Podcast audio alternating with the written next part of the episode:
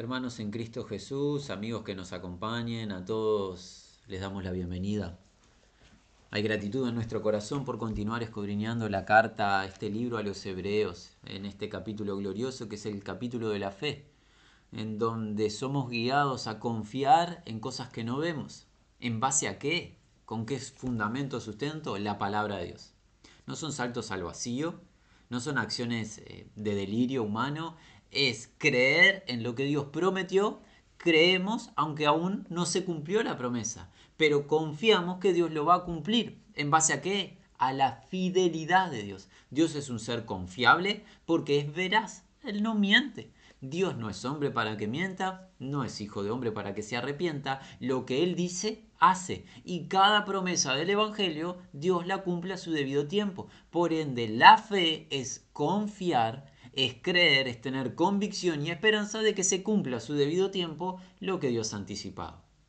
Esa acción, la fe que Dios derrama como un don sobre personas, hombres y mujeres, ha sido atestiguada desde Abel, hijo de Adán y Eva, hasta la última mujer que habíamos visto, esta mujer Raab, que era gentil fuera del el pueblo de Dios Israel, pero que escuchó las maravillas de Dios, los designios poderosos, las obras poderosas de Dios y creyó, confió en Dios. Hombres y mujeres fuimos viendo caso tras caso, hombres y mujeres de fe, hombres y mujeres que el testimonio cuál fue, confiaron en Dios. ¿Y cómo sabemos que confiaron en Dios? Porque al creer, obraron acorde a la fe. La fe que Dios da como un don, esa fe salvadora de una vez y para siempre, la fe real es una fe que obra. Siempre la fe trae consigo obras acorde a dicha fe. Cuando Dios persuade a que el ser humano le crea, el Espíritu de Dios, con el cual somos sellados, nos impulsa a la vida que Dios quiere vivamos, con nuestras luchas, carencias, incluso tropiezos, pero hay obras que acompañan la fe. Todos estos hombres y mujeres tuvieron acciones que coincidieron con la fe que profesaron. Y a eso estamos llamados nosotros a tener vidas de confianza en la palabra de Dios y de vidas de obras de fe. La propuesta para hoy es, mediante la gracia de Dios, avanzar en el libro de Hebreos, en el capítulo número 11, desde el versículo 32, si lo podemos, hasta el versículo 40, al cual vamos a dar lectura acorde a versión Reina Valera. ¿Y qué más digo? Porque el tiempo me faltaría contando de Gedeón, de Barak, de Sansón, de Jefté, de David, así como de Samuel y de los profetas, que por fe conquistaron reinos, hicieron justicia, alcanzaron promesas, taparon boca de leones, apagaron fuegos impetuosos, evitaron filo de espada, sacaron fuerzas de debilidad, se hicieron fuertes en batallas, pusieron en fuga ejércitos extranjeros.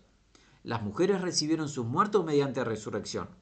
Mas otros fueron atormentados, no aceptando el rescate, a fin de obtener mejor resurrección. Otros experimentaron vituperios y azotes, y a más de estos, prisiones y cárceles fueron apedreados, aserrados, puestos a prueba, muertos a filos de espada. Anduvieron de acá para allá cubiertos de pieles de ovejas y de cabras, pobres, angustiados, maltratados, de los cuales el mundo no era digno, errando por los desiertos, por los montes, por las cuevas y por las cavernas de la tierra. Y todos estos, aunque alcanzaron buen testimonio mediante la fe, no recibieron lo prometido, proveyendo Dios alguna cosa mejor para nosotros, para que no fuesen ellos perfeccionados aparte de nosotros. Debemos aclarar, si Dios nos permite hoy avanzar en nuestros comentarios hasta el versículo número 40, debemos aclarar, continuará la enseñanza en el capítulo 12, fluye esta verdad y hay una pieza fundamental para comprender todo esto en el capítulo 12 que llegará, si Dios lo permite, la semana entrante antes de eso, versículo 32. ¿Cómo comienza esta parte? Así, con una interrogante. ¿Qué más diré? Porque me faltaría el tiempo para describiendo o para estar describiendo, y aquí se van a citar personas. Gedeón, Barak, Samson, Jefté, David también Samuel y los profetas. Es la segunda oportunidad que el hermano que escribió este libro del cual no sabemos su nombre nos habla o nos da la idea de algún límite del tiempo en la escritura. En el capítulo 6, si mal no recordamos, cuando él iba a desarrollar los elementos del tabernáculo terrenal, que dijo no había tiempo para explayarse. Ahora nos dice, tiene muchos testigos, muchos individuos de fe, de los cuales no tiene tiempo para describir o desarrollar las obras de fe, las características de la vida de estos individuos al creer en Dios. Y al final del libro, en el capítulo número 13, Él nos va a decir que nos escribió brevemente. Todo esto nos enseña que aunque no sabemos qué pasó, hubo una situación en los días de escribir este libro que le impidió a este hermano explayarse todo lo que hubiera deseado. Tuvo que reducir la enseñanza, tuvo que limitar la enseñanza por algún evento, elemento, problema, lo que fuese. No vamos a especular porque no dice la escritura la razón, pero sí es por tres instancias se nos dice que qué? De breve tiempo, de límites en los tiempos, de no tener tiempo para desarrollar. Nosotros vamos a qué? A imitar a este hermano que, que no desarrolla la vida de los individuos que aquí aparecen. ¿Cuáles son? Gedeón, Barak, Samson, Jefte, David, Samuel y en particular los profetas que son varios libros. En todo esto vemos citas a libros de jueces, libro de Samuel, libro de reyes, también al libro de los salmos que tiene gran porción de la vida de David y los profetas todos. ¿Cuánto tiempo requeriría de nosotros escudriñar todo esto? Mucho, muchas semanas. Así que, ¿qué vamos a hacer? Vamos a imitar al, hermano que escribió este libro y le vamos a decir que no tenemos el tiempo de desarrollar estas vidas, pero sí podemos decir esto. Fueron hombres de confianza en la palabra de Dios. Cada uno de ellos de lo que se citó aquí también se cita en los libros del Antiguo Testamento tropiezos de ellos. Cada uno de estos varones, cuando leemos, ¿qué comprendemos? Ninguno de ellos era perfecto en santidad. Ninguno. Es más, algunos de ustedes cuando leen, al leer, si conocen las historias de cada uno de ellos, podrán recordar no solo victorias, sino grandes tropiezos de algunos de estos varones. Pero en medio de las caídas, en medio de los tropiezos, cada uno de ellos confiaron siempre en la palabra de Dios y accedieron al cuadro de lo que se conoce, se dice popularmente y creemos que está, está bastante asociado los héroes de la fe o los ejemplos de fe, quizás sea lo más correcto. Estos ejemplos de fe.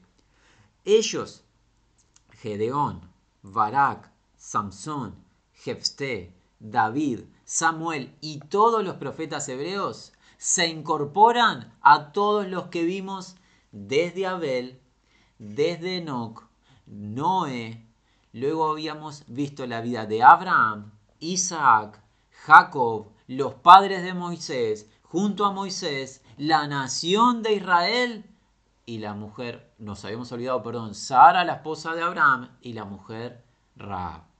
Estos de hoy se añaden a este ejemplo de fe. La fe es la clave de ellos, confianza en la palabra de Dios. ¿Qué pasó junto a ellos? El autor de Hebreos va a hacer un breve resumen de la vida de fe que tuvieron. Aquí, a partir del versículo 33. ¿Qué hicieron? Por fe, ¿por fe qué? Quienes por fe conquistaron reinos, administraron justicia, obtuvieron promesas, taparon boca de leones, extinguieron el poder del fuego, huyeron de boca de espada, la idea sería de filo de espada, fueron fortalecidos fuera de debilidad, se convirtieron poderosos en guerra, ejércitos pusieron a tierra de extraños. ¡Qué testimonio de fe! ¿Cómo a través de la confianza en la palabra de Dios el poder de Dios se manifestó? Pero ojo, no terminó el testimonio de fe. Ahora va a venir otra porción de qué pasó a través de la fe. Pero en estos versículos, el 33 y el 34, vemos las victorias a través de la fe. Cómo el poder de Dios se manifestó en estos hermanos del pasado en darles de victorias. Y alguien dirá, bueno hermanos, no vemos en nuestros días el tapar boca de leones, no ponemos eh, en fuga ejércitos, no conquistamos reinos, alguien podrá decir, no vemos estas expresiones tangibles, extraordinarias, eh, en cuanto a victorias eh, bélicas en nuestras vidas tan sencillas, ¿verdad? Pero hay algo que tú sí puedes destacar junto a los hermanos del antaño, que es a través, a través de que la fe, el ser fortalecido fuera de debilidad. Todos los que estamos hoy congregados, aunque de manera virtual, todos los que estamos congregados, si somos de Cristo, venimos de una cantera. Libro de Corintios capítulo 1. Dios escogió lo más débil, lo más vil, lo más despreciable de las personas para avergonzar a lo fuerte. Todos fuimos escogidos en debilidad. ¿Saben qué, hermanos y hermanas? Por fe, nosotros hoy podemos ser fortalecidos en el poder de Dios siendo débiles a nosotros mismos. Así que quizás no hemos derrotado ejércitos terrenales, quizás no batallamos con un león y hemos vencido a un león, quizás no estuvimos en una batalla espada, físicamente espada contra espada, pero todos siendo débiles en nosotros mismos, somos fortalecidos por la fe en el Señor. Y eso es un testimonio de fe que puede tener una esposa, un esposo, hijos, pueden tener los padres, puede tener el que es empleado, el empleador, cada uno de nosotros en el ámbito donde nos movemos, ser fortalecidos por la fe cuando somos débiles en nosotros mismos. Y al ser fortalecidos en el Señor, la batalla que pelearemos, ¿cuál es? No es una batalla terrenal, con ejércitos y espadas humanas, es la batalla espiritual. Libro de Efesios, capítulo número 6, invitamos a que cada uno pueda escudriñar luego en la semana. El libro de Efesios en el capítulo 6 nos habla de la batalla de la iglesia del Señor. ¿Cuál es? Es espiritual. Porque la lucha nuestra no es con sangre ni carne, sino con principados, con ejércitos celestiales, pero ese ejército adversario caído. Y esa batalla solamente se puede luchar fortalecido en el poder del Señor, en ese poder de la fuerza extraordinaria de Él, por la fe. Por la fe batallaremos como ellos. ¿Y qué obtendremos? Victoria, hermano. Victoria contra el ejército adversario, siendo débiles a nosotros, pero siendo poderosos en Dios por fe. Pero hermano, no terminó el testimonio de los antepasados. Miren lo peculiar del testimonio de fe de ellos. Nuevamente, ¿por fe hicieron todo esto? Por fe hicieron algo más. 35. ¿Por fe qué? Las mujeres recibieron por resurrección los muertos de ellas. Luego otros fueron torturados no habiendo aceptado el rescate con el fin de una mejor resurrección obtener. Por fe victorias, por fe extinguir fuegos, por fe tapar boca de leones, por fe hacer huir ejércitos adversarios, por fe victoria, sí. Por fe muerte. Por fe murieron los esposos de las santas mujeres. Por fe los recibieron en resurrección. Y por fe algunos torturados siendo, no quisieron el rescate. ¿Por qué no quisieron rescate? Aguardaban una mejor resurrección. ¿De qué resurrección está hablando? ¿Se acuerdan que Jesús enseñó en el Evangelio de Juan que toda alma va a resucitar? Unos resucitarán para vida eterna y otros para condenación eterna. A estos del antepasado se les reveló que había una resurrección postrera más adelante, resurrección para vida y vida eterna. Y ellos aguardaron y atesoraron esa resurrección, aceptando en el presente de sus vidas tortura. Por fe fueron torturados. Nótese que la fe incluye qué? A ustedes les es concedido el creer en Cristo, y enseña Pablo, y el padecer por Cristo. Junto a Cristo vienen tribulaciones por la fe. Junto a Cristo vienen padecimientos en esta vida presente porque estamos en un mundo caído, en un mundo en tinieblas que aborrece la verdad y aborrece la luz. Y por creer en Cristo, así como maltrataron a Cristo, a los que son de Cristo serán maltratados. Y miren, esto no termina, hermanos, continúan los padecimientos de fe. Versículo 36. Luego otros de vituperios y azotes experiencia tomaron y también de cadenas y prisiones. Vituperios, azotes, cadenas y prisiones fueron experiencia de quiénes? Los de fe. Todo esto está conectado con esa expresión, por fe. ¿Por fe qué? Azotes, vituperios, cadenas y prisiones. La fe genuina en la palabra de Dios a los hermanos del pasado les llevó a experimentar esto. Esto es la verdadera fe, hermanos. Victoria ciertamente, pero también prisiones, cadenas, vituperios, azotes, muertes, torturas. La fe en la verdad. ¿Somos de fe, hermanos? Alguien dirá, ¿quién puede padecer esto? Solamente siendo débiles en nosotros, fortalecidos en el poder de Dios, en el poder de su fuerza. Vamos al 37. No terminó el testimonio de fe. Miren que hay más para este cuadro de fe de estos victoriosos hermanos del pasado. 37. Fueron apedreados. Todo esto en voz pasiva, o sea, no se apedrearon a ellos mismos, otros les apedrearon. Fueron apedreados. Fueron probados, otros aserrados.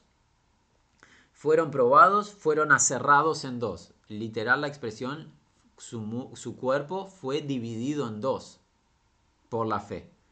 Por muerte de espada fueron muertos. Anduvieron en pieles de ovejas, en pieles de cabras, siendo destituidos, siendo oprimidos, siendo maltratados. ¿Quiénes todos estos? Los de la fe. Los de la fe recibieron piedras por la confianza en la palabra de Dios, piedras sobre sus cuerpos. Esa fue la experiencia al tener confianza en la palabra de Dios. Las personas del mundo antiguo les apedrearon. Ustedes tienen un ejemplo más adelante en la iglesia, el primer martes de la iglesia del Señor, un varón llamado Esteban, lleno de fe y del Espíritu Santo, por su fe en el Señor, por su fe en la palabra de Dios, piedras cayeron sobre su cuerpo por prójimos adversarios y que entregó su vida por la fe, por la verdad. Fueron apedreados fueron probados y aserrados en dos, o sea, sus cuerpos fueron mutilados, partidos al medio por la fe en Jesucristo, por la fe en la verdad. Por muerte de espada fueron muertos, se les quitó la vida por la espada. Anduvieron en pieles de oveja, en pieles de cabra. ¿Qué es esta idea de pieles de oveja y pieles de cabra? El vestido de ellos eran las pieles de oveja y la piel de cabra. Esto no se debe de considerar como un acto de moda del pasado, sino que ¿qué? no tenían para vestido propio. Las pieles de estos animales eran la cubierta de sus cuerpos. Por la fe fueron despojados de todo bien material. No fueron incrementadas sus arcas y enriquecidos sus bienes por creer, sino por el contrario, al tener fe en la verdad, les despojaron de sus bienes adversarios. Por eso dice, siendo destituidos despojados. ¿Se acuerdan que anteriormente el autor de Hebreo nos había enseñado que, con gozo padecieron el robo de vuestros bienes? Bueno, nuevamente aquí se hace un testimonio de que los que son de fe, también Dios permite que se le quite los bienes a tal punto que ni para el vestido tuvieron. ¿Fueron qué? Oprimidos y maltratados. Y aún queda un versículo más que dice, de quienes no había sido digno el mundo, en desiertos errando, en montañas, cuevas, agujeros o grietas de la tierra. ¿Cuál es la conclusión de estos hermanos de la fe? El mundo no era digno de ellos. Y como no era el mundo digno de ellos, no había lugar para ellos en el mundo, por eso ¿dónde andaban? En los desiertos, en las montañas, en las cuevas, en los agujeros de la tierra. Porque en el lugar donde estaba la sociedad, para ellos no había espacio. No eran dignos de estar junto a la sociedad antigua. ¿Por qué? Porque no eran igual que el mundo. No eran de las tinieblas, eran de la luz de Cristo. Por creer la verdad, por confiar en la verdad y practicar la verdad, fueron excluidos del el mundo antiguo. La pregunta es, ¿eres tú del mundo o eres tú del reino de Dios? Es una pregunta que nos debemos de hacer. Porque si somos del reino, las cosas del mundo ya no debemos de amar. Y debemos de comprender que, que lo que es legítimo para el mundo, para nosotros ya no es legítimo. Estos hermanos, por la fe, quedaron excluidos de las prácticas del mundo. Ciertamente, la práctica de la verdad no coincide con la práctica del error. O somos del reino o somos del mundo. Nuestros hermanos, por la fe en el Señor, padecieron esta de estrato y esta dicha. ¿Y cómo culmina todo esto? Con los versículos 39 y 40, donde dice, y todos estos, o estos todos, habiendo obtenido testimonio a través de la fe, no recibieron la promesa. ¿Cuál fue el testimonio de todos estos de la fe? Bueno, los primeros versículos 33 y 54, 34, testimonios de victoria. Pero de los versículos 35 a el 39, testimonio de padecimientos totales por la fe. El testimonio de fe que tuvieron, que es magnífico y está aquí registrado, no le trajo a ellos el obtener la promesa. Y aquí es donde alguien dice, Señor, ¿cómo estos hermanos, fieles a ti, que confiaron en ti, que padecieron tales cosas, ¿cómo no obtuvieron la promesa? ¿Qué no obtuvieron la promesa? No vieron al, al Mesías, no vieron eh, la encarnación del Mesías, no vieron la muerte y resurrección del Señor de gloria, no vieron la instauración del reino, la cual estamos guardando todos, no vieron el cumplimiento de las promesas. ¿Cuál fue la razón? ¿Qué pasó? ¿Falló el plan?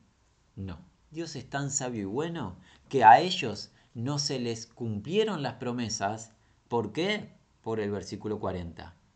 Dios por nosotros mejor cosa habiendo planeado para que no separados de nosotros sean consumados, o la idea es perfeccionados, completados, ellos antes que nosotros, para que ellos no sean completados o perfeccionados aparte de nosotros, es la idea.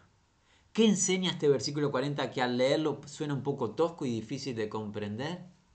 El cumplimiento de las promesas no fue en el día de los antepasados que tuvieron un testimonio de fe pero que no obtuvieron las promesas. ¿Por qué no fue? Porque Dios tiene un plan que incluye a cada uno de nosotros. Y la paciencia de Dios hace que ¿qué? que esas promesas aún no se cumplan para que nosotros vengamos al conocimiento de la verdad y escapemos del error y del adversario. Si ellos hubiesen obtenido todas las promesas del reino, nosotros no hubiésemos venido a salvación. Si ya se hubiese consumado el reino en los días de ellos, nosotros no hubiésemos conocido al Salvador de nuestras almas. Pero Dios permitió que ellos padeciesen todo esto para que nosotros seamos beneficiados más adelante y nosotros hoy podamos conocer a Jesús a través de la verdad. ¿Por qué solamente fueron atestiguados en fe sin obtener las promesas? Por nosotros. Dios es paciente para con todos, no queriendo que ninguno perezca, sino que todos procedan al arrepentimiento. El libro de Romanos nos enseña que hay un número de gentiles que debe de completarse en el capítulo número 11 y ese número aún se tiene que completar para que luego Dios ponga su foco de atención en el remanente de la nación de Israel y se establezca el nuevo pacto para con Israel, nuevo pacto que hoy está vigente con nosotros los gentiles. Por ende, Dios Dios qué hace? Dios aún no hace retornar a Jesucristo a esta tierra y no establece aún el reinado milenial de Jesucristo sobre esta tierra porque sigue redimiendo personas y tiene paciencia para con las personas, guiando al arrepentimiento y a la fe en el Salvador de nuestras almas. Es por eso que se padece por el nombre de Jesús y es por eso que traigamos aplicación práctica a nuestras vidas. ¿Estás padeciendo? ¿Estás afligido? ¿Estás siendo apedreado, torturado, maltratado? Por la fe, no desfallecer, no bajar los brazos, porque los antepasados fueron atestiguados en medio de los padecimientos en confianza. Nosotros tenemos una ventaja de los antepasados. Los antepasados antes de la venida de Cristo no vieron a Cristo no vieron la obra redentora de Cristo, pero creyeron en ese Mesías que habría de venir. Nosotros hoy podemos mirar hacia atrás porque Cristo ya vino, Cristo ya entregó su vida, fue crucificado y Cristo ya resucitó de entre los muertos.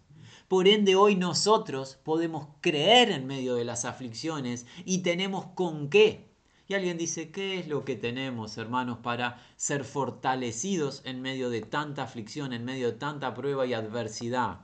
¿Qué tenemos? El capítulo número 12, a partir del versículo número 1, trae la respuesta. Y la invitación es para que todos nos acompañen la semana entrante cuando miremos al autor, al generador, al iniciador y al consumador, al culminador de todo lo que es de fe. Vimos un gran, gran cuadro de aquellos que fueron atestiguados por la fe. Hombres y mujeres de distintas etapas de la historia de la raza humana, pero todos ellos defectuosos, todos ellos con tropiezo. La semana que viene, nuestros ojos serán espirituales, serán posicionados en el perfecto varón de Dios, a quien guiados seremos para en él confiar en medio de las pruebas, de las aflicciones. A no bajar los brazos, este es un lugar difícil en el que estamos, ya no somos del mundo, pero dejados somos en el mundo para hacer sal y luz en este mundo, para que muchos conozcan la verdad y vengan a salvación. Y para ello hay que padecer, hermanos. Hay que padecer por la verdad y hay que padecer con gozo, como lo hicieron los antepasados. Nos resta el deseo ferviente de que la gracia, paz y misericordia de Dios sea con todos los que aman y confían en Jesucristo.